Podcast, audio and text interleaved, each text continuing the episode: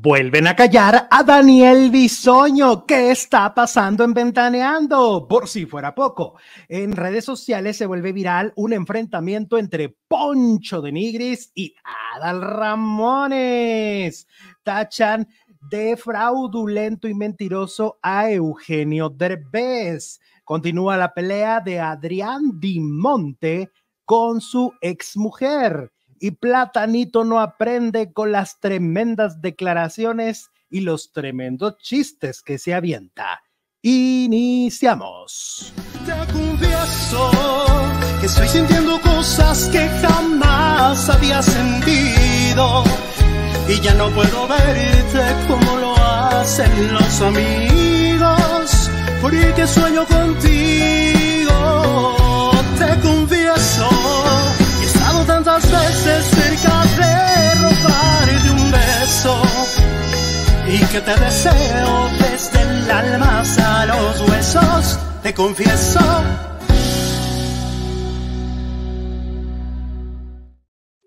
Hola, muy buenas tardes, bienvenidos a un nuevo video. Estamos a la mitad de la semana, es miércoles eh, estamos muy contentos, como siempre, con la mejor información del mundo del espectáculo para llevarles a ustedes un rato de entretenimiento con las notas de, notas de farándula para platicar de lo que está pasando desde una perspectiva divertida, intensa, dramática o lo que se nos venga ocurriendo.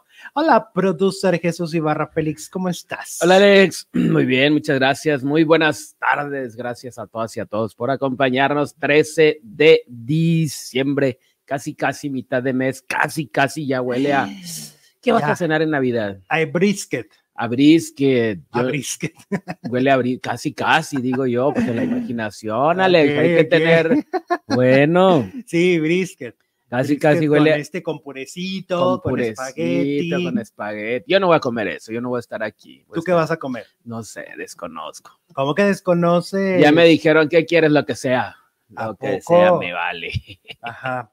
Mira, mira aquí, cafecito. Ah, yo también, cafecito. Salud de cafecito. Entonces, pues, ¿a qué van a cenar en Navidad? Platíquenos más bien, porque ya se está acercando la fecha y ya es momento de decidir. La mayoría yo creo que ya decidió. Ya decidió porque pues ya vas congelando el pavito, bueno, las señoras congelando el pavito, los tamales. Sí, los tamales, los frijoles puercos los romeritos, el bacalao, eso se usa mucho más en Ciudad de México ah, y en el sur del país. En el sur del país. Este, hay gente que también le gusta cenar pollo. Pollito. Porque no, si no les gusta el pavo, se cenan pollo. O sea, hay una Voy a hacer un caldo de pollo. se puede cenar lo que les dé la gana. Pues, pues hasta buenos huevos estrellados si quieres, pero pues es Navidad, viene Santa. ¿Y eso qué? Pues ahí es una fecha especial, nacimiento del niñito ah, Jesús. Pues ¿Cómo que vas a cenar caldo de pollo? Pues no todo no, pues hay, gente que, que puede. bueno, ya si no puedes, pues lo que. Y lo que puedan cenar, se, que sea bendecido. Se disfruta, se disfruta porque hay algo que cenar, eso es lo bonito. Exactamente. Sí, o sea, a mí me tocó una Navidad que era este, quesadilla con pingüinos. ¿Sabes qué cené yo una, una Navidad? Una Fanta y unos pingüinos. Pues es que sí. Es que estaba trabajando lejos de, de mi ciudad y pues. A veces es así, Jesús. Ajá. Entonces, lo que, lo que lleven a, de alimento, lo que lleven de alimento, este, ah, pues que sea una bendición. Lo que se lleve a la mesa, bien, bien, bien recibido. Ok, pero díganos qué van a cenar, pues que, pues, bueno. La cortés no quita lo si tienen, si tienen cena especial, que nos cuenten. Denos que nos, cuéntenos lo que quieran. Aquí nosotros recibimos sus comentarios. Oigan, por cierto, ya salió la preventa de boletos para los conciertos de Alicia Villarreal en Estados Unidos, a la gente que nos ve en la Unión Americana, la gira de la güerita consentida, que se llama Donde todo comenzó, se llama el disco nuevo y se llama la gira. Eh, ya salieron a la venta. Eh, se va a presentar, por ejemplo, en Los Ángeles, va a estar en el YouTube Theater. Órale, va a estar. Ay, ese teatro está increíble. Está muy bonito. bonito. Está muy Oye, pues es nuestra casa a propósito. Y tiene unos, este, unos palcos increíbles, ¿eh? Unos palcos de lujo. Yo no los vi. Pues porque fuimos a, a, asiento normal. A la gallina. Asiento normal, sí. Pero, ¿dónde estaban que no los vi? No, también, sí, yo sí los vi. o sea, está pasaste no por ahí, pasas por, por, y luego tienen clave. Sus puertas tienen clave. Así como para entrar a la tu sesión. Ajá, hace cuenta. Wow, qué Sí, sí, o sea, te dan una clave para que tú entres. ah, yo quiero ir a uno de y esos. tus eh. invitados. Pero pues para dos chicharos que vamos. ¿Y qué El chiste es cuando va más gente, los palcos es para más gente. O sea, es cuando cuando no me veas así, cuando son este, ¿cómo se dice? Unas cinco personas, seis personas, ¿no? Ay, pues invitamos a tres que estén. Eh, vénganse al palco. A Ramonki, Al Ramón. al Ramonki, Y a nuestros paranduleros de Los Ángeles, claro. Pues bueno. Entonces, Hacemos una convocatoria. ahí se van a ahí se va a presentar Alicia Villarreal, este va a tener gira por todo Estados Unidos eh, y parte por México. Yo ya tengo mis boletos para El Paso, para El Paso, Texas. Oye, que puro güero viene este, este año. Ay, puro güero. Yuri, Cristian, Alicia Villarreal. Que Ana Gabriel me estabas diciendo. Ah, va a venir Ana Gabriel. Bueno, Ana Gabriel ya anunció gira en gran parte de la República Mexicana y faltan algunas fechas por anunciar. Y entre esas fechas por anunciar está Ciudad Juárez y está Chihuahua. Pero esa morra no te evangeliza, como que. Eh, ¿No te acuerdas en el último concierto que se peleó con unos ahí porque no estaban de acuerdo con sus ideas políticas? Ah, bueno. ¿No te sí. acuerdas? Sí, sí, sí, sí. Acuérdate. Es bien intensa, pero creo que ya le bajó. Ya le bajó de Sí, acuérdate rayita. muy mal.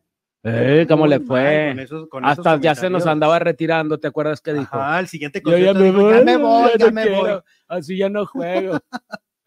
Sí, pero no, canta increíble, tiene un repertorio impresionante. Es una artistota, Ana Gabriel. Sí, pero que no ande con esas mafufadas. Para eso tenemos a nuestro cabecita de algodón que nos lea la palabra todos los días. Ay. bueno, Ana Gabriel. Ana Gabriel también anda anunciando gira.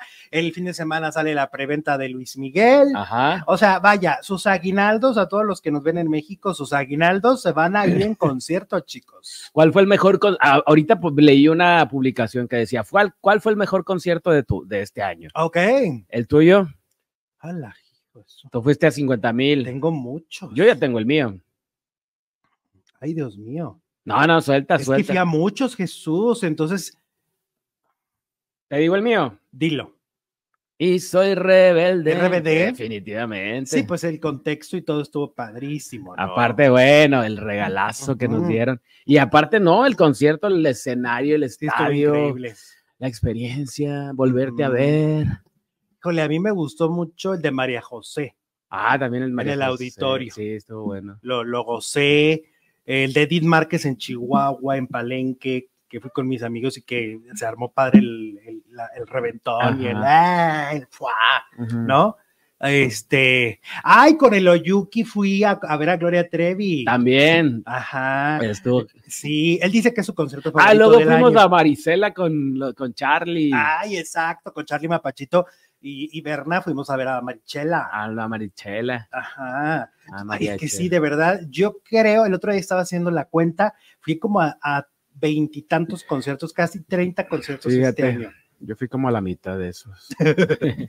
Sí, porque por ejemplo no fuiste al viaje donde yo vi a Yuridia y vi a Gloria Trevi. Esa- esos dos conciertos tú hubieras ido. Yo también vi a la Trevi este año. Sí. Sí, sí, la vi. Cada año la veo. Fíjate, me salió de lo más reproducido de mi Spotify. Pues sí, no hay duda, Yo- pues si eres fan, Nunca, pero yo, pero yo no me considero fan y ahora digo, oh, oh, ya lo estoy dudando. Pues yo sí porque te oigo todo el día cantar, Marice, no, cantar canciones de Gloria Trevi. Gloria Trevi, entre Gloria Trevi y Tatiana, que la oigo todos los días en el gimnasio. Ajá, Y qué otro, ah, tú también me saliste. Y no me acuerdo quién más. Ah, la música que le pongo a Tomás para dormir. para dormirlo. Oye, por cierto, YouTube ya mandó también nuestro año en reproducciones, en me gusta. Este, híjole, yo no, no, no, no me la creo, porque pues ya sumando nuestras plataformas, fueron más de 100 millones de reproducciones en Ajá. 2023. Estoy muy emocionado, es una cifra histórica para nosotros, es una cifra increíble, 100 millones de reproducciones. Solo en este en vivo, en el canal en vivo, tuvimos más de 30 millones de reproducciones Ajá. más de un millón de, de- de me gustas, este, medio millón de compartidas, una cosa increíble que yo no doy crédito porque, bueno, sí doy porque, porque nos esforzamos para darles lo mejor de nosotros, nuestras mejores versiones, ¿no? Ajá. Este, y nos enfermamos de todos o nos enfermamos de cosas y aquí andamos. Entonces, quiere decir que pues el esfuerzo vale la pena. Sí, que este año también, bueno, ya estamos recapitulando y todo, pues a mí me fue bien con lo de la tos, fíjate, porque descubrí el, El mal. el mal. Ah, Llevaba muchos años batallando y ahora ya lo encontré, bueno, ya lo encontró mi otorrino que la amo. Eh, y ya, pues ahí la llevo. Si tengo tosecita o algo, sí es de resfriado, pero la otra era la constante, la, la que no te que no me soltó durante Era muchos de años. reflujo. era el reflujo, sí. Este, Si tienen tos y no se les quita, puede ser reflujo, ¿eh? sí, hay Chequen. varias cosas, varios motivos. Ajá. Y bueno, pues la verdad, muchas gracias a todos de verdad por, por sus reproducciones, por su apoyo, por su, por su amor que nos han dado durante el 2023. Vamos a estar en vivo todos los días. Sí. Solamente no vamos a estar el 25, que es lunes, y el primero de enero. Ajá. Pero sí. todos los demás días vamos a estar completamente en vivo. Y a ver de qué hablamos, porque luego los famosos no dan mucha nota, pero aquí vamos a estar. Vamos a estar los dos. Exactamente. A la distancia, pero los dos. Correcto. Y bueno, eh, oye, por Oye, cierto, que a la ahorita Arias allá la vamos a ver en el concierto de Yuri Cristian. Mire, dice ahí va a andar, mira. anda buscando. Mañana es la preventa, mi Laurita. Allá nos vemos. Tú Muy bien. 21 o 22. Oye, Kimberly, Kimberly que se casó ya ves este fin de semana, Ajá. estaba denunciando, es que la Kimberly es bien intensa, ¿la has visto? Que es bien, bien pasional y bien enojona. Ha de ser Géminis. Es medio amargaduchis, ¿no? Es medio amargaduchis. La que, Kimberly. no, que la amabas, pues. Sí, pero también a la gente amargada se le ama. Y entonces, pero es muy amarguchis. Y, y yo estaba viendo un video donde está eh, dándose unos toques el, el marido, Ajá. Toques de electricidad. Ah, o sea, Clara. toques Esa, de elec- está bailando y, ¡ey! esa coma estuvo muy mal puesta. Eh, eh, haz de cuenta, se, se agarra y entonces Ujú. pasa la Kimberly y lo, y lo malmira, lo juzga.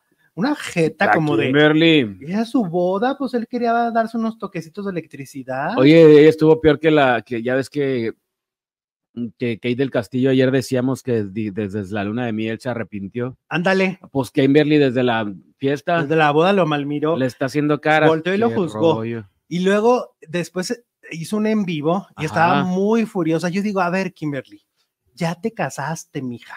Ya. Que es Tuviste- Tauro, Tuviste aquí. una boda increíble, tuviste una boda padrísima, de lujo, una boda soñada que hace seis años no hubieras tenido, porque tu vida era totalmente diferente. Ajá. La vida ha sido muy generosa y muy padre.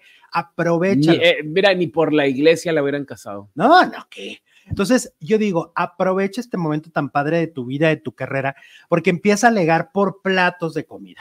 Empieza a decir que el salón, a su mamá no le sirvió el plato que quería, pero esto, pero que luego le llevaron unas botanas. O sea, que hubo desacuerdos.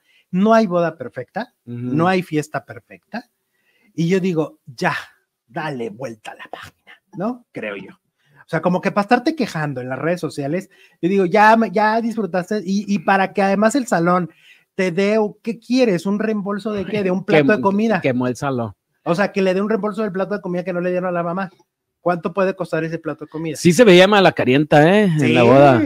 Así se dice en Sí. Juárez, ese malacariento. Hay, hay luego algunas novias que se estresan muchísimo. Demasiado. También novios. Yo me acuerdo la jeta de Mijares en su boda. ¿A No era de amor.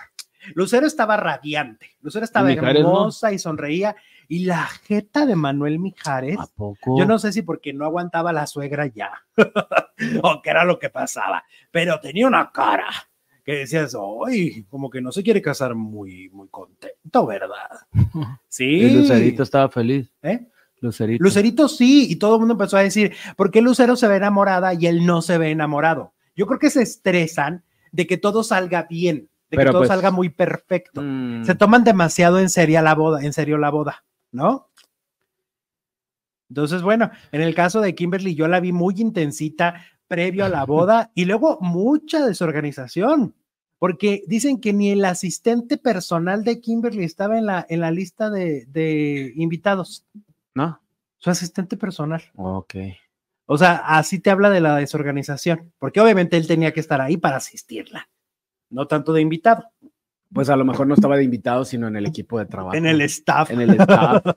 Entonces, bueno, pues Kimberly anda renegando, ya, mija, ya, ya siéntese, Ajá. ya siéntese y disfrute su, su boda y lo que fue y, y ya, no te compliques tanto la existencia, creo, Bueno, ¿no? Oye, vamos con Eugenio Derbez. Vamos con Eugenio. Ajá. Resulta que Eugenio Derbez, eh, pues está siendo viral por unos tweets que publicó una cuenta en donde se asegura que Eugenio Derbez no es el creativo principal de mucho de, de lo que ha hecho. de lo que creó sobre todo al principio de su carrera en Televisa. La nota dice, Eugenio Derbez no es un genio, Ajá. eh, viral- viralizan la supuesta historia de sus personajes, ¿no? De XH Derbez y de Derbez en cuando. Sí. Él acaba de dar una entrevista con el programa, el podcast de Monterrey Creativo con Roberto Martínez y él ahí explicó que, por ejemplo, el Oiga, meñú, mi oricó, mi oricó, salió de un show que hizo y en donde de repente empezó a neciar. Se empezó de necio con, con Luis Ernesto Cano, de que se desesperó y que lo ahorcó. Y entonces él voltea y le dice, oígame, no, me ahorcó. Y entonces la gente se empezó a reír. Ajá. Y entonces lo repitió y lo repitió. Y cuando salió del escenario le dijo a Luis Ernesto, oye, pues ¿qué pasó? Dijo, pues no sé, como que a la gente le dio mucha risa que neciaste tanto. Entonces al siguiente día ya lo hizo y lo, y lo Como hizo las obras de teatro que si, ay, me caí en esta escena, ah, pues el como siguiente que día dio mucho se ríe toda la gente Exacto. y al siguiente día se vuelven a caer, ah, ya, pero ya. ya planeado. Ajá. Y entonces, en el caso de Eugenio, dice que ya regresó al siguiente día y ya entonces ya era diferente porque también volteaba con el público y le decía, a ver, usted señor de rojo vio, me ahorcó, me ahorcó. Y así empezó a jugar y, y se volvió muy chistoso. Cuando llega al programa de XH Derbez, que empieza a crearlo, le dice al productor, tengo este chiste. Ajá. Eh, ¿Y cómo es? No, pues es un señor que va a decir, hoy me ahorcó, me ahorcó, me ahorcó varias Óigame, veces. no, Y entonces le dice, eso, eso, eso está, no está chistoso. Dice, vas a ver que sí. O sea, porque yo siento que lo que da risa también es la voz de él Claro. y la peluquita, como se hace la pelu, el, pel- el pelito, ¿no? Así de, como que, pues se desespera el necio, ¿no? Este, o sea, él está neciando y después dice, ay, no, no puede ser que me estén pasando esto. Entonces, así, por ejemplo, nació ese El personaje. Oígame no, así se llama, el Oigameno, el Oigameno. Óigame, no. El, óigame, no, el Oigameno. Ok, Así exacto. se llama. Bueno, pues resulta que en una cuenta de Twitter que se llama Dislexicano, Ajá. provocó que usuarios se lanzaran contra Eugenio debido a que compartieron un hilo de Twitter en el cual narró su experiencia trabajando como escritor para Eugenio Derbez. Comienza explicando que las oficinas de Eugenio estaban a 20 minutos de Televisa y todos los días tenían que estar presentes en una junta creativa. Escribíamos, bajábamos a comer y regresábamos a escribir por la tarde. Teníamos un concurso de ver quién no albureaba, quién no albureaba mejor. Competíamos por ver quién no decía el mejor chiste. O sea, al revés, ¿no? Habíamos llegado a un nivel de creatividad que jamás volví a ver en ningún equipo posteriormente. Sin embargo, quien nunca se acercaba a comer con ellos era Eugenio Derbez. Gus Rodríguez cuidaba mucho la imagen de Eugenio y trataba de ocultar su principal defecto. Eugenio era la persona más tacaña que había conocido en 50 años sobre la tierra. Ajá. Tenía un monederito así como de señora y jamás salía de su bolsa. El escritor fantasma, como se hace llamar, asegura que Derbez prefería contar chistes que dar una moneda al viene viene y que cuando iban al cine, Eugenio no les invitaba nada. Yo llevaba tres meses trabajando y todavía no me pagaban. Gus siempre trataba de ocultar lo codo que era Derbez. Pero una vez sí nos invitó a comer para celebrar que terminamos de hacer el piloto de Derbez en cuando. Nos llevó con la señora de las gorditas que estaba a tres cuadras de la oficina, o sea, para restaurante. Y ya era el exitazo de XH Derbez, ¿eh? Y finaliza. A la hora de pagar, se dio cuenta que había dejado su monederito en la oficina de Gus Rodríguez. Pagó esa comida, incluidos los refrescos. Yo soy de los que hubiera hecho cualquier cosa por Gus, pero no movería un dedo por Eugenio. Posteriormente, Dislexicano, que es la cuenta de Twitter, explicó que Gus cuidaba mucho a Eugenio porque sabía perfectamente que Eugenio era el producto del que estaba vendiendo.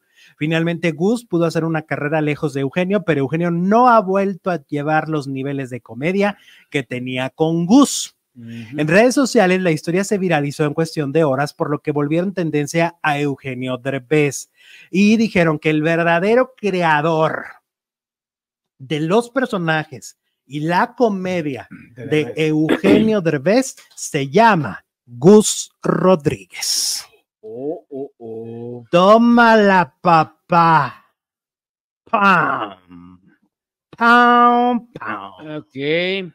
Pues que siempre hay un equipo atrás, no, no, no, no todos son Roberto Gómez Bolaños que escribía todo. Ahora, también he sabido que hay escritores fantasmas en libros y yo el otro día, no voy a decir de quién, pero me enteré que un conferencista es conferencista, conferencista fantasma, que tiene a alguien de apoyo ahí en el apuntador y que no es el personaje Pues mira, que nos ha hay conferencistas fantasma, hay conductores que les dicen las preguntas por el chicharo, Ujú. hay de ahí este, eh, hay, ¿cómo se llaman? Columnistas que no son columnistas. Que alguien les Juan José Origel es un columnista fantasma. ¿A poco? Claro que sí. Juan ¿Alguien José Origel ya no escribe esa columna que todo mundo lee en un periódico en gran parte de la República Mexicana.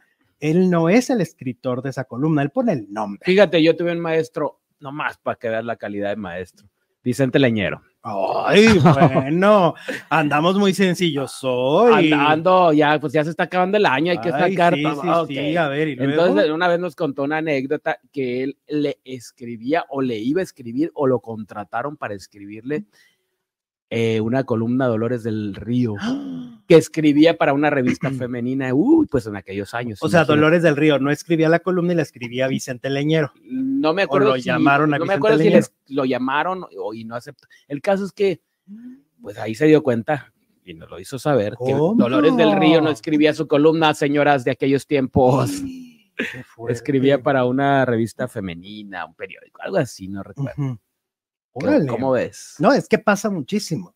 Y dicen que es muy común, porque a Franco, Franco Escamilla acaba de platicar que, pues Franco tiene una historia padre también de vida y un día le hablaron de una editorial y le Ajá. dijeron, ya tenemos tu biografía, ¿A quién? a Franco Escamilla. Ah, ya se la habían hecho. Dijo, ah, hijo, Ah, ¿cómo? ¿En qué momento? Dijo, no, pues sí, ya nos pusimos a escribir con tus entrevistas, todo lo que has contado, y ya tenemos escritores fantasmas, ya lo armaron, ya la tenemos, se la podemos mandar, nada más necesitamos que la autorices. Y él, no. O sea, si un día escribo mis memorias que no sé siquiera, las voy a escribir yo. Wow.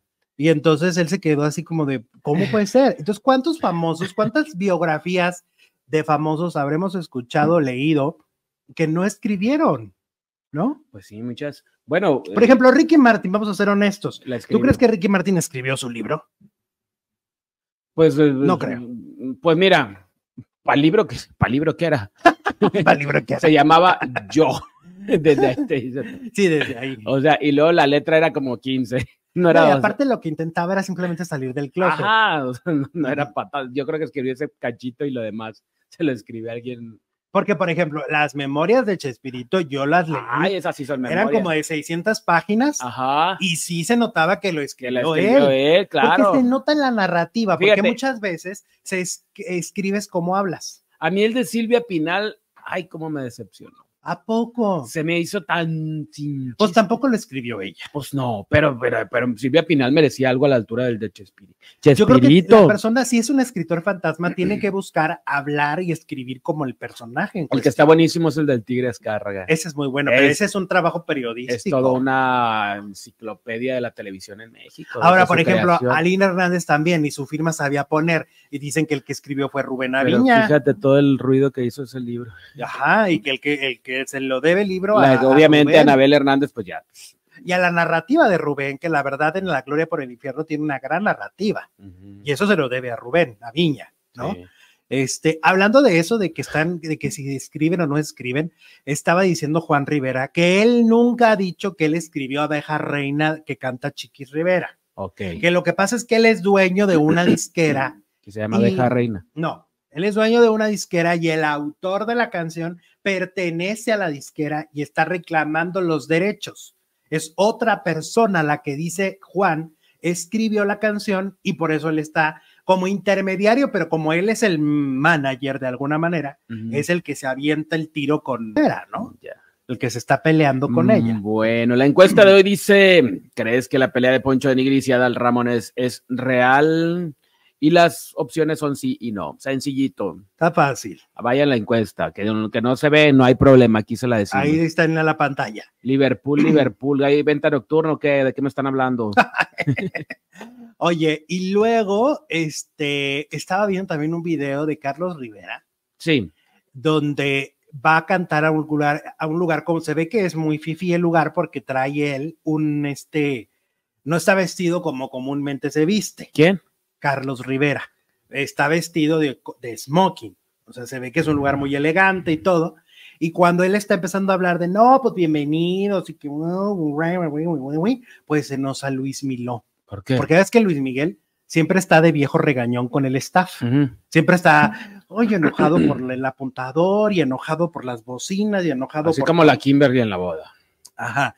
Entonces voltea Carlos Rivera y ha tratado a un mesero que le fue a poner una copa y a una mesita a él, Mm. lo ha tratado, o sea, le hizo unas señas y unos modos y unas formas que se está volviendo viral, porque la gente está acostumbrada a ver a Carlitos Rivera muy mono. Este programa ya ha dicho cómo es Carlos Rivera en realidad. Que dejó de ser sencillo, sí. Que en cuanto empezó el éxito se olvidó de amigos, de la prensa que siempre lo entrevistó cuando no vendía discos, ni vendía boletos, ni nada. Se olvidó, ¿no? Que se fue al infinito y más allá, se fue. Pero hay una cosa que yo le admiro mucho a Carlos Rivera y lo tengo que decir. Admiro la capacidad de fingir. Su capacidad de fingir en muchos aspectos es envidiable. Es actor. Ajá. Y entonces él, entre todo lo que finge, él finge ser muy mono. ¿no? Muy bonito, muy, muy príncipe para todo mundo, siempre tiene una sonrisa y los que se encargan del trabajo sucio son su staff. ¿no? Cuando, cuando vienen estas fotografías con sus fans, cuando vienen estas convivencias, las malas personas son sus asistentes y él con sonrisa congelada, aunque él sabe perfectamente lo que está sucediendo. Y entonces es la primera vez que veo a Carlos Rivera mostrándose mucho más humano que un príncipe azul. Y entonces le hacen unos movimientos ahí y ya la gente empezó a verlo y dicen, "Ah, ¿a poco ese es Carlos Rivera? Pues sí, El verdadero. pues es que el, es que el príncipe se les cae. Es lo que pasó hace años con Lucero. La princesa se cayó un día. O sea, todo el mundo le hicieron una imagen tan inmaculada, perfecta, era, era toda sonrisa, era toda bella a todo momento. Bueno, es una mujer, es un ser humano que a veces está de buenas, a veces está de malas, y un día estalló, ¿no? Y oh, sorpresa, esta es la Lucero. Hoy estamos viendo, oh, sorpresa, este es Carlos Rivera. Bienvenidos a la realidad. Ahí está. Bueno, Bueno, la encuesta dice, ¿crees que la pelea de Poncho de Nigris y Adal Ramones es real? Y el 34% dice que sí es real, el 65% dice que no. Mayoría dice que, que no. no es real. Ahorita la analizamos. Oye, Adrián Dimonte, Ujú. sigue el problemón, porque este es un problemón con su ex esposa. ¿no? Con Sandra Itzel. Y resulta que Sandra Itzel ha lanzado una, bueno, se fue a una entrevista este, con un podcast y ahí reveló en esa entrevista que Adrián eh, Dimonte, este, pues la maltrató muchísimo, según lo que revela.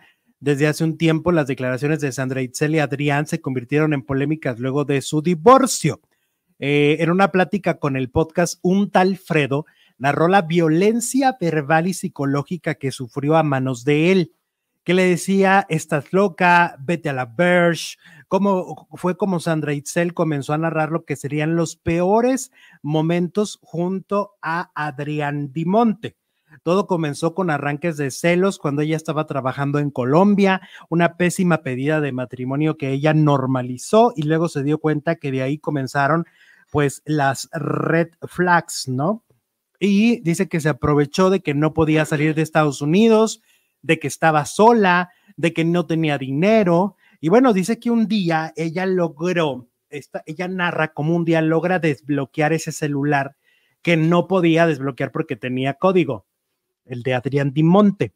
Y un día desbloquea el celular y para su sorpresa se topa con infidelidades, se topa no solamente con el cuerno, sino cómo le hablaba los, a las demás, a las demás personas, incluyendo las mujeres con las que salía, cómo se refería a su esposa. Se refería de la peor manera, la aborrecía, la odiaba, le decía ¿Y por qué cosas. no se divorciaba. Exactamente, ¿no? Pues sí, ya tomaste una decisión que dices, ok, pues ya no me equivoqué, no era la persona que yo quería, ¿no? Entonces, bueno, pues ok. Y entonces, pues resulta que este Adrián Dimonte, según narra, este, de, de, este, de toda la cuestión del, del- bueno, Sandra Itzel narra toda la relación y dice que de verdad fue una relación muy tormentosa Tóxica. y muy tóxica y muy violenta. Eh, dice ella que ella cuando empezó a leer no paraba de llorar. Como Betty la Fea en la novela cuando lee la carta. Ajá, cuando empezó a leer el celular, Ajá. no, o sea, se le iba el aire, no paraba, decía, ¿qué es esto? O sea, abrió la caja de Pandora, Oh, caray. abrió la caja de Pandora de lo que verdaderamente era Adrián Dimonte y lo que verdaderamente eso era su matrimonio. Se le cayó la máscara. Porque bueno, sí le decía hipopótamo y le decía cosas feas, Pero a ella. pero, to- pero todavía se dio cuenta de que todavía pensaba cosas peores. Eso es lo, es lo cañón. ¿Y los audios? ¿Dónde están? Pues ya mostró uno, ¿no? El, el- el del, el hipopótamo, del hipopótamo. donde le decía hipopótamo. Hay más audios porque ella ha ido recabando eh, cosas de las que en ¿Los va a usar en su contra? parece que sí. Parece que sí. Qué fuerte historia, ¿no? Y que, y que aparte eh, eh, ella como que dice que él siempre este, comenta que, mm, que se aprovechó y que ella lo que quería era conseguir la Claro. green card. ¿Y la consiguió no? Sí, sí la consiguió. Por eso no podía regresarse Ajá. Con todo el maltrato. Sí, Porque, pues hay un tiempo en que tienen que permanecer allá que no pueden venir, ¿no? Exacto, o sí, o sea, de que pues te quedas allá porque si no, eh, a lo mejor el proceso puede, puede continuar, pero entonces ya no puedes regresar, eso sí, sí. ¿no? Hasta que Sí, el papel que estar ahí. salga. ¿Cómo ves? Qué fuerte historia, ¿no? De, de Sandra Itzel con Adrián Qué lamentable, que, que, pues sí es cierto que patán. Pues sí.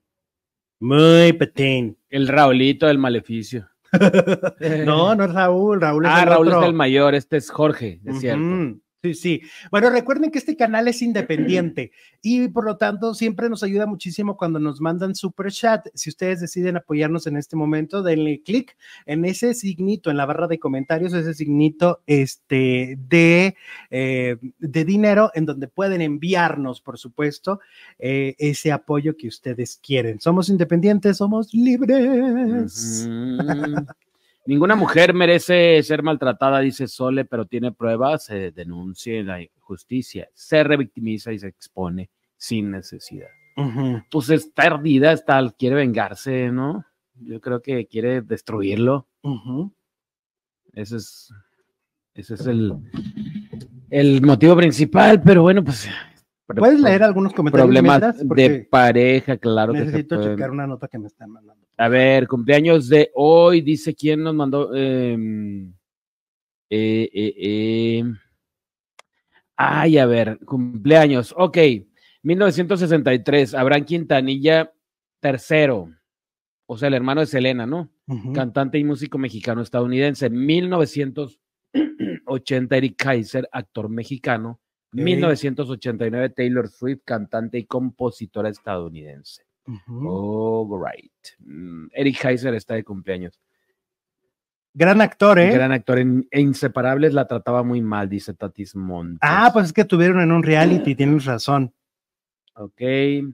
Dice, pero cuando está en juego tu salud mental y estabilidad, no importan los papeles. Te paz del país, dice Montserrat.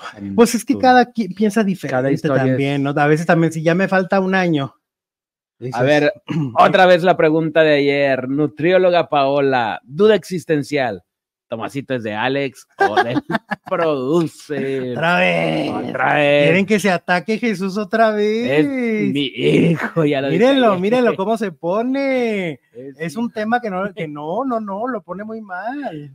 Bueno, te comparto un cachito, pues. Ay, mira, un cachito.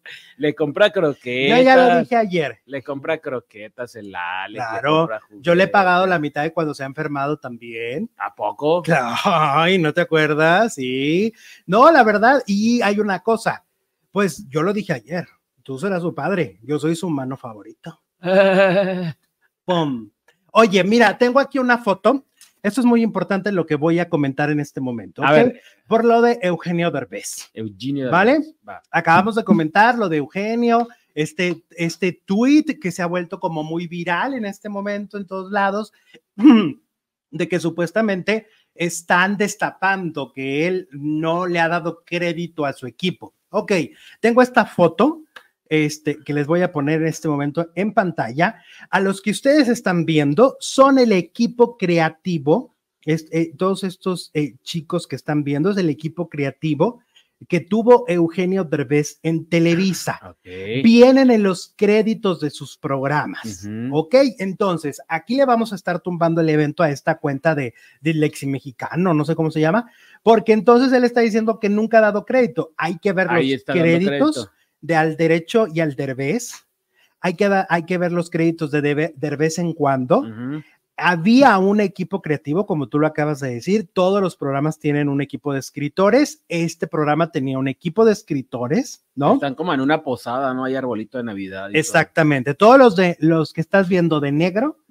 Son el Este, equipo, la exacto. chava y todos los. no, ella es Maleni. Ah, ella es Es Maleni. Maleni de Televisa. Ah, ok. Eh, eh, los demás que estás viendo Hola, atrás, Maleni. Todos los que estás viendo atrás, Ajá. este, son los, este, son el equipo creativo, ella es de prensa, Ok. ¿ok? Entonces, ellos son los tan mencionados, ahora en los suites siempre se les dio, este, El crédito El correspondiente. Ok, mira, pues entonces le estamos tumbando el evento. Quiere decir que el equipo estaba siempre con él y pues al parecer eran muy allegados, ¿eh? Porque eso es una fiesta como muy, muy, pues muy de amigos. Muy, mira, estaba una- Gus, Gus Rodríguez, que es el que está al lado de Eugenio, el último, el de la gorra, Sí. ese es Gus Rodríguez. También está Pepe Sierra. Los otros nombres no los tenemos claro, pero el equipo, ¿sabes? Se llamaba Creo. Creo. O sea, no era Eugenio Derbez nada más como escritor, se llamaba Creo y siempre les dio el crédito correspondiente según lo que me están platicando en este momento. Entonces, por eso es que está esta foto, importante decir, este es el equipo, siempre le dio crédito, siempre les dio su lugar, ¿no? Oye, y el chavo, ah, bueno, a Gus, el de la izquierda, el que está con él, me parece haberlo visto de actor en algún. Sí, ¿verdad? Murió hace tiempo. Ok. Él ya murió. Este, entonces, estos, eh, estas cinco personas que ustedes están viendo, este, los cinco chicos con, que están al lado de Maleni de Televisa, son un equipo que se llamaba Creo, Ajá. ¿va? Aclarando. Entonces, ese tuitero que está como diciendo, no es cierto, Eugen-", no, estás mintiendo.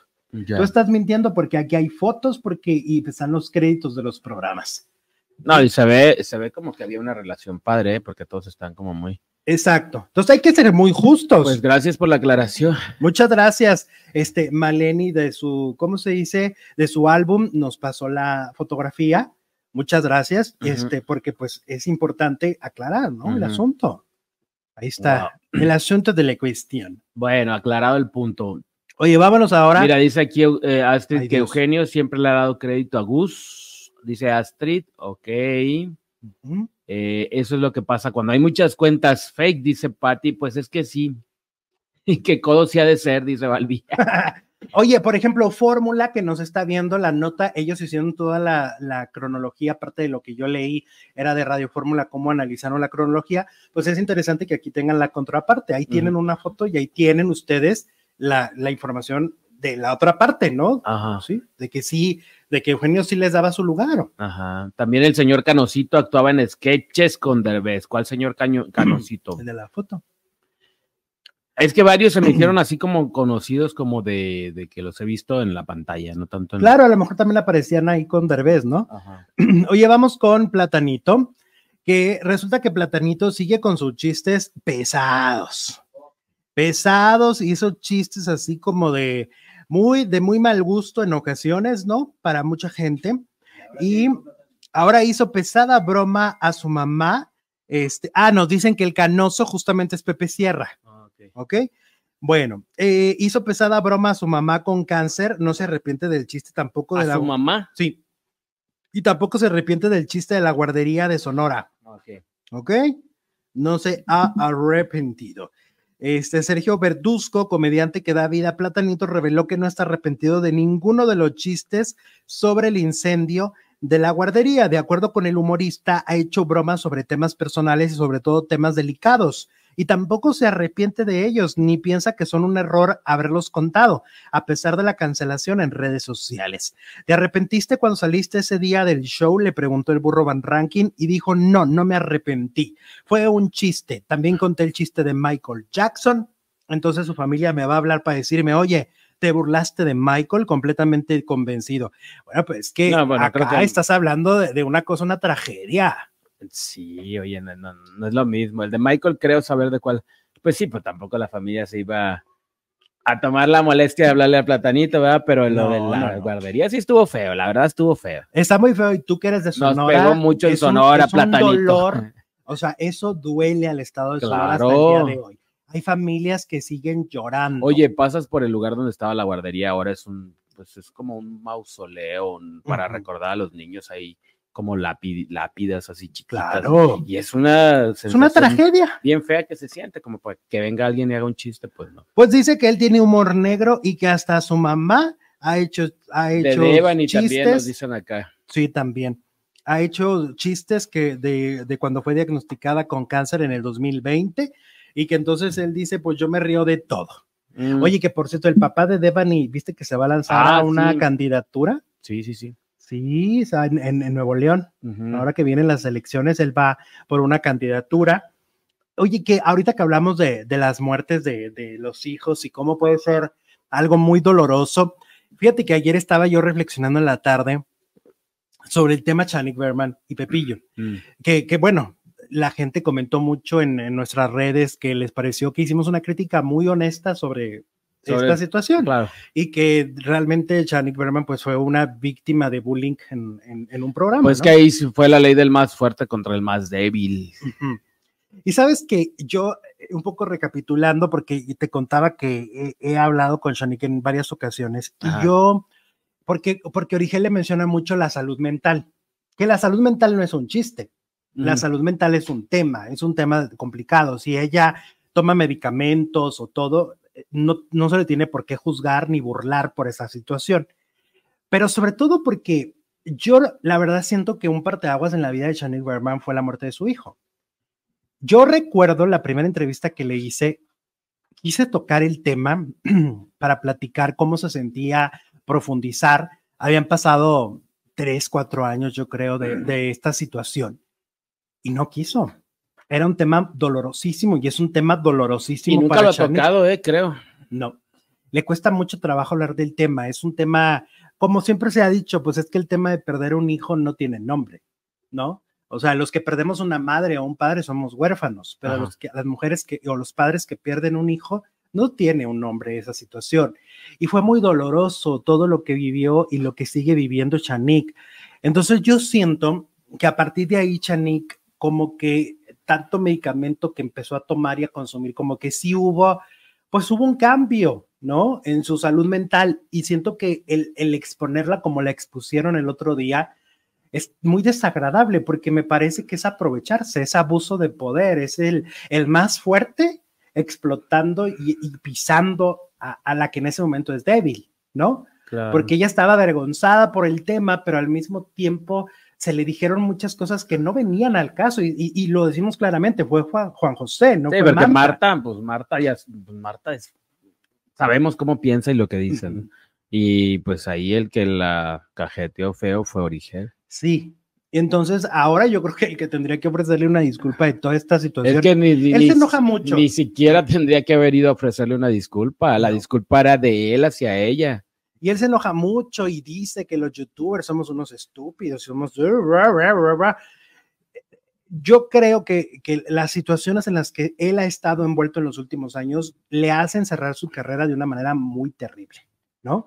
De una, de una manera en donde perdió como, como este lugar que tenía, siento que no lo supera, siento que no supera el hecho de que las redes sociales hicieron que hoy los espectáculos la gente los ve Vieran un vuelco. Es que ahora los ven acá. Claro. Ya no los ven en la televisión abierta, vamos a ser honestos. Si tú sumas a lo que todos nuestros compañeros hacen en reproducciones uh -huh. todos los días, junto con nosotros, uh -huh. todo lo que hacemos todos, uh -huh. Superamos por mucho a Ventaneando y a todos los demás. O sea, suma Chismeno Like, Jorge Carvajal, Verónica Gallardo, este, Angélica Palacios y todos los demás. Este, Argüende, todos, todo lo que hacen los demás, súmalos y superan a cualquier programa de farándula de la televisión. Eso, eso es difícil de entender, ¿no? Y sobre todo cuando ha sido un, un, personaje narcisista y un personaje que no logra captar que, que todo cambió. Porque, pero aparte quiso, aparte le entró, no sé si todavía haga, haga, haga video. No se arrepintió, dijo que ya lo dejó. Ya, bye. Sí, porque como no lo veían, se aburrió. Mm, como Pedrito. Ajá. A Pedrito sí lo veía, no sé por qué lo dejó, se cansó, yo creo. Yo creo que se cansó. Se cansó. Sí, sí, porque pues es disciplina, no es, lo, no es lo mismo que te sientes, te llegue el guion, como en Ventaneando, a que tengas que a- hacer Sí, porque todo. luego la gente, por ejemplo, a los youtubers a veces nos llegan a tirar cuando no, cuando no aparecemos, ¿no? Y eso Ujú. le pasa a todos los que tenemos canales y no entienden una cosa. A ver, Pedro Sola tiene todo un séquito de personas y Pati Chapoy y Bisoño y todos. Son como, para, para ser ventaneando son como cuarenta y tantas personas. O sea, y desde el que le lleva la hoja. Desde el que le pone el El chicharo, el que le pone el micro. El que le explica las notas, porque se me hace que ni eso. Sí, sí, también. Sí, ¿no? Antes de entrar, les po- van poniendo las notas así para explicárselas. Entonces, todo ese trabajo es de, todo, de todos ellos, para que aparezcan ahí, ¿no? Ajá. Acá no. Entonces, acá hay mérito de todos los Entonces, que cuando llegan a YouTube, creen que va a ser lo mismo y pues a los tres programas, Atala, ¿no te acuerdas Atala? Ah, sí. A los tres programas dicen, no, esto es mucho trabajo, yo mejor me voy. Le hacen como Mero Simpson en el GIF. Para Para atrás. atrás, para atrás, para atrás, para atrás. Ya Ajá. no, ya no, ya no, ya no quiero. Y muchos han querido, ¿eh? Muchos, muchos. Muchos lo quieren hacer, muchos lo intentan y ahí es donde se topan con pared, Ujú. ¿no? Y ahí es donde empiezan a despotricar. No, y lo deja tú, porque por ejemplo, ellos aparecen una hora de programa, va, una hora, donde hay comerciales, entonces en tiempo efectivo Es un poquito. son treinta y tantos minutos que aparecieron. Que aparte son cuatro, Y divídele. son cuatro, y divide más las entrevistas que meten y los reportajes, ¿cuánto hablan? Ahora, ¿sostiene una hora y media, dos horas de programa? Hmm. Y Hmm. sin comerciales. Bueno, Mm. ¿crees que la, que dice la encuesta matona de hoy, crees que la pelea de Poncho de Nigris y Adal Ramones es real? Uh, El 65% sigue creyendo que no, que es ficticia. ok. Bueno. Oye, vamos justo con ese tema, y es que, a ver, ellos se traen bronca por lo que estuve investigando desde hace un tiempo, so- pero esto revivió en la Casa de los Famosos. Ujú. En la Casa de los Famosos, Poncho de Nigris recordó, los dos son regiomontanos, y Poncho recordó cómo hace tiempo Adal Ramones decía que pues él no tenía talento, bla, bla, bla, bla, bla. sobre todo eso. Que lo humilló en un programa también, ¿no? Sí. A- a su- en sus inicios. Exactamente. Y él, él lo que empezó a decir Poncho de Nigris dentro de la casa fue, pues que lo me, que ahora como batalla Adal, no como no tiene la misma carrera que tenía hace años, que merece que le vaya mal, porque ahora el karma, porque bla, bla, bla, bla, bla. luego Adal contestó a lo que estaba diciendo Poncho de Nigris dentro de la casa, es decir, la agresión empezó por parte de Poncho, porque Adal solo respondió a lo, a, a lo Sí, que Poncho pasó fue el en que la casa. prendió la mecha. Exacto, era un pleito de alguna manera un poco olvidado y un poco enterrado. Y, y eh, ahora, pues se toparon en el aeropuerto. A ver, la versión de Poncho es que esto no está planeado. Él, él subió diversas historias en Instagram y en TikTok diciendo, yo me lo topé de manera real, o sea, lo vi y luego No, me el de que acerqué, se vieron, sí, eso sí es real. me acerqué y le dije, ¿qué traes? O sea, ¿tú qué traes conmigo? ¿No? ¿Por qué los comentarios? ¿Por qué, porque el desdén? ¿Por qué, las, ¿Por qué me peluceas? ¿no? Ujú. Y que entonces Adal Ramones al principio como que, no, pues tú sabes cómo es el show, business y uy, todo muy tranquilo. Pero luego se empezó a aprender Eso, Adal. todo esto pasó en el aeropuerto. todo en el aeropuerto. Ajá. Y luego se empezó a aprender y Adal. Le hace con el dedito, este, Lo señaló. en la, en la, no, en la, en la, Solapa. sí, en, lo- lo en el corazón. en el, en el pecho, le Ajá. toca el pecho con el dedo. Y, que entonces- dijo, ay, esto es de veras. Y entonces Poncho le agarra el, El dedo. y se lo aprieta, Vámonos. como de lo que te quiero lastimar, culero, así. Ajá. Entonces, y Adal se queda así de, ¿qué está pasando? Esto ya está llegando a violencia. Esto Ay, ya me violencia". voy, me va a dejar el avión, dijo el Adal. Ajá. Y entonces son esas imágenes que estamos viendo ahorita justamente Ajá. porque alguien las tomó, ¿no? Alguien que va pasando Sí, pues, en, el, sí, en, el, alguien. en el estacionamiento. Ajá. O sea, a lo que me refiero, lo aclaro porque Poncho Enigris decía que lo estaba grabando gente de su equipo de trabajo, pero yo Ah. creo que alguien de su equipo estaría debajo del auto, irían con Adal, ¿no? Sí. Entonces, aquí por lo que este video que circula es, del, es de alguien de la audiencia. Es alguien que está en el carro, mira, ahí se ve. Va pasando, sí, el, el carro va en movimiento. Yo vi el video y va en movimiento el carrito y lo, a y Adal lo y dijo, está grabando. ay, Adal, lo, lo voy a grabar. Ajá, y los ve a los dos, está, porque el video es muy corto, justamente porque como van dando, pues se pasa, tiene que pasar, no puede quedar en las puertas de los aeropuertos siempre, órale, órale, ¿no? ¿No? y si se dan cuenta que lo están grabando, oye, México, tú que estás grabando. Entonces, esa es una persona del público. Según dice Poncho, hay más videos, podría haber más videos de gente que estaba con Adal y que lo empezó a grabar, ¿vale? Entonces, este es del público, ese La es el de maleta de, TikTok, quién era? ¿eh? La azul, ¿de quién era? De Adal. De Adal. Ok, muy importante. Y, ¿En qué aeropuerto estaban? pues, eh, en uno de los tres de Nuevo León. Tienen tres terminales. Monterrey. Sí, en Monterrey, tienen tres terminales en Monterrey, porque Adal va a estar haciendo una obra de teatro musical allá. O sea, algunos dicen que esto está arreglado para pues que los nombres de los dos como que Vuelvan a Vuelvan a surgir estar, en la ajá. superficie. y que y que en el a lo mejor en el mismo avión lo planearon. Mira, cuando nos bajemos la vamos a armar de tos. Lo único a cierto aquí es una cosa. Poncho está más alto que Adal. Poco. Sí, mira. sí, No miren. esperaba esto. Genio. Ahora sí me dejaste, bueno, perplejo. Mira, así se viaja con estilo. Así quiero viajar yo. ¿Como Adal o como Poncho? Como Poncho, como Poncho. Ah, bueno. Con la barba así de tres días. Ah, y luego, ¿qué crees que dijo Poncho? Eh, Dijo que no sabía si, si arrancarle el peluquín ¿A, a quién? a Adal. Ah, trae peluquín. Dice. Oye, de lo que se viene enterando uno, yo pensé que Pedro Infante, pues ya ves que está saliendo lo de, se llamaba Pedro Infante. Sí, la Y sé. entonces, pues uno que es curioso, me fui al mito, me fui a todos los programas que de Pedro Infante. Usaba peluquín. Ah, pero es que, ¿en qué capítulo vas? Ah, ¿se ve en la serie? Sí. Ah. Tiene un problema, tiene un accidente en avión. accidente, claro. A raíz del accidente de avión, Ajá. este, empezaron a, empezó a tener mareos extraños y un día se desvaneció completamente y lo tuvieron que operar de la cabeza. Sí.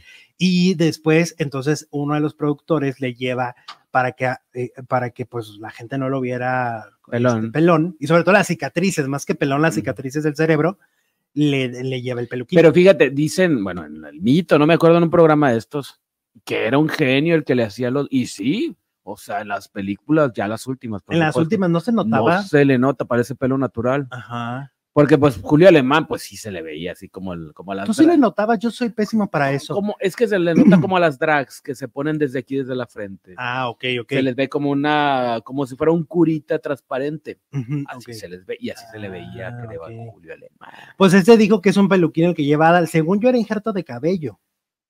¿No? No, pues no sé. Ajá. Habría que preguntarle a Adal. Ahora, yo digo, ya siéntense, señores, estas cosas que están haciendo, si esto está planeado, es muy de joven.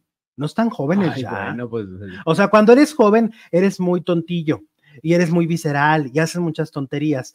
Pero en este caso ya son, o sea, uno es un señor de sesenta y tantos años y el otro es un señor de 50 años. Pero pues traen pique, lo traen atorado, lo tienen Pero, que sacar. pero el pique es de hace 20 años. Me vale, pero cuando lo traes atorado, mejor afuera que adentro. No, yo creo que ya, ya, contrólense. Contrólense, por favor, tantito, tantito. No, Oye, como también donde se deben de controlar es en ventaneando. también, porque yo también digo, a ver. Daniel Ok. Bisoño la está pasando tan mal de salud, ¿no? Está haciendo un esfuerzo sobrehumano porque se nota físicamente que no está en, en un momento fácil. Ajá. Hace un esfu- esfuerzo físico por ir a trabajar, por ir a bromear, por... Él pasa, y te lo dicen sus historias de Instagram, porque de repente publica algunas reflexiones dolorosas. Ajá. O sea, no solo publica jijijojojo, de repente deja ver que está pasándola feo, feo, feo Sí. emocionalmente hablando, ¿eh? Y entonces, porque yo pienso que se te puede ir todo en la vida, pero cuando se te va la salud, ahí es donde te preguntas muchas cosas. La salud tuya o la salud de un ser querido es muy difícil. Pero le pegó porque lo volteó de cabeza, porque dices, ¿Eh? ¿por qué? ¿Por qué qué? La chapoy, por, pero ¿por qué? Ah, bueno, Entonces, te digo, luego Aurora Valle el otro día dijo una cosa muy cierta, dijo, Daniel ha dejado su vida en Ventaneando. O sea, él, porque hacer un programa también todos los días durante veintitantos años. Sí, o sea, el que vayas y te sientes, está fácil, pero el sentarte durante 26 años ahí. En un solo lugar. Esto, eso también es un arte. Claro, y, y, hay que reconocer, como reconocemos todo aquí, ¿no? Lo bueno, lo malo, lo regular. Y Aurora dijo, le has dejado todo aventaneando y no sé si valdrá la pena, le dijo Aurora. Ella, desde su perspectiva de por su salida en su momento y cómo la trataron, cómo decían cosas tan feas de ella, eh, eh, dice, yo no sé si valga la pena, porque el día que no estés de ese lado positivo, se te van a voltear todos, ¿no? Y bueno, pues resulta que va y hace unos chistes ahí, unos albures con Fernanda Castillo, de Fernanda Castillo y de Poncho Herrera, ¿no? Sí. Este, que ni para qué lo entramos por en detalle, porque los chistes y los albures, pues cada quien los dice a su ritmo y, tienes que tener el timing, ¿no? Sí, yo para los albures como que. Ajá, entonces él intenta como bromear y hacer el chiste y que Pati Chapoy voltea con los ojos de águila que tiene, ¿no? Y con esos ojos de maldad que cuando, cuando no le gusta algo, ¿no? Sale la Pati. Sale el demonio ahí. Sí, o sea, se ven hasta las llamas, así, zoom, zoom, ¿no? Y entonces. Y entonces lo volteé a ver y ya, Daniel. Y, y luego Daniel. Así con esos. Intenta volver a hacer el chiste, ya. Y en serio, lo paró. Al aire. dices tú, ah. O sea, el señor está tratando de. de, de, de pues de levantar el programa. Levantar que está el programa.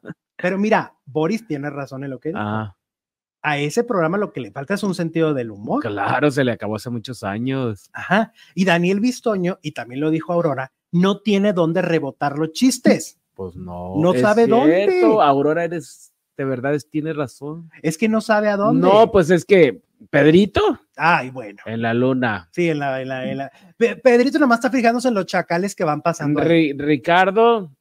No, tiene sentido el humor. No se atreve. No. Eh, y, Mónica Castañeda. Mónica Castañeda. Pues, aburridísima. Saca el Rosario. Sí. Rosario Murrieta. Rosario Murrieta no les entiende.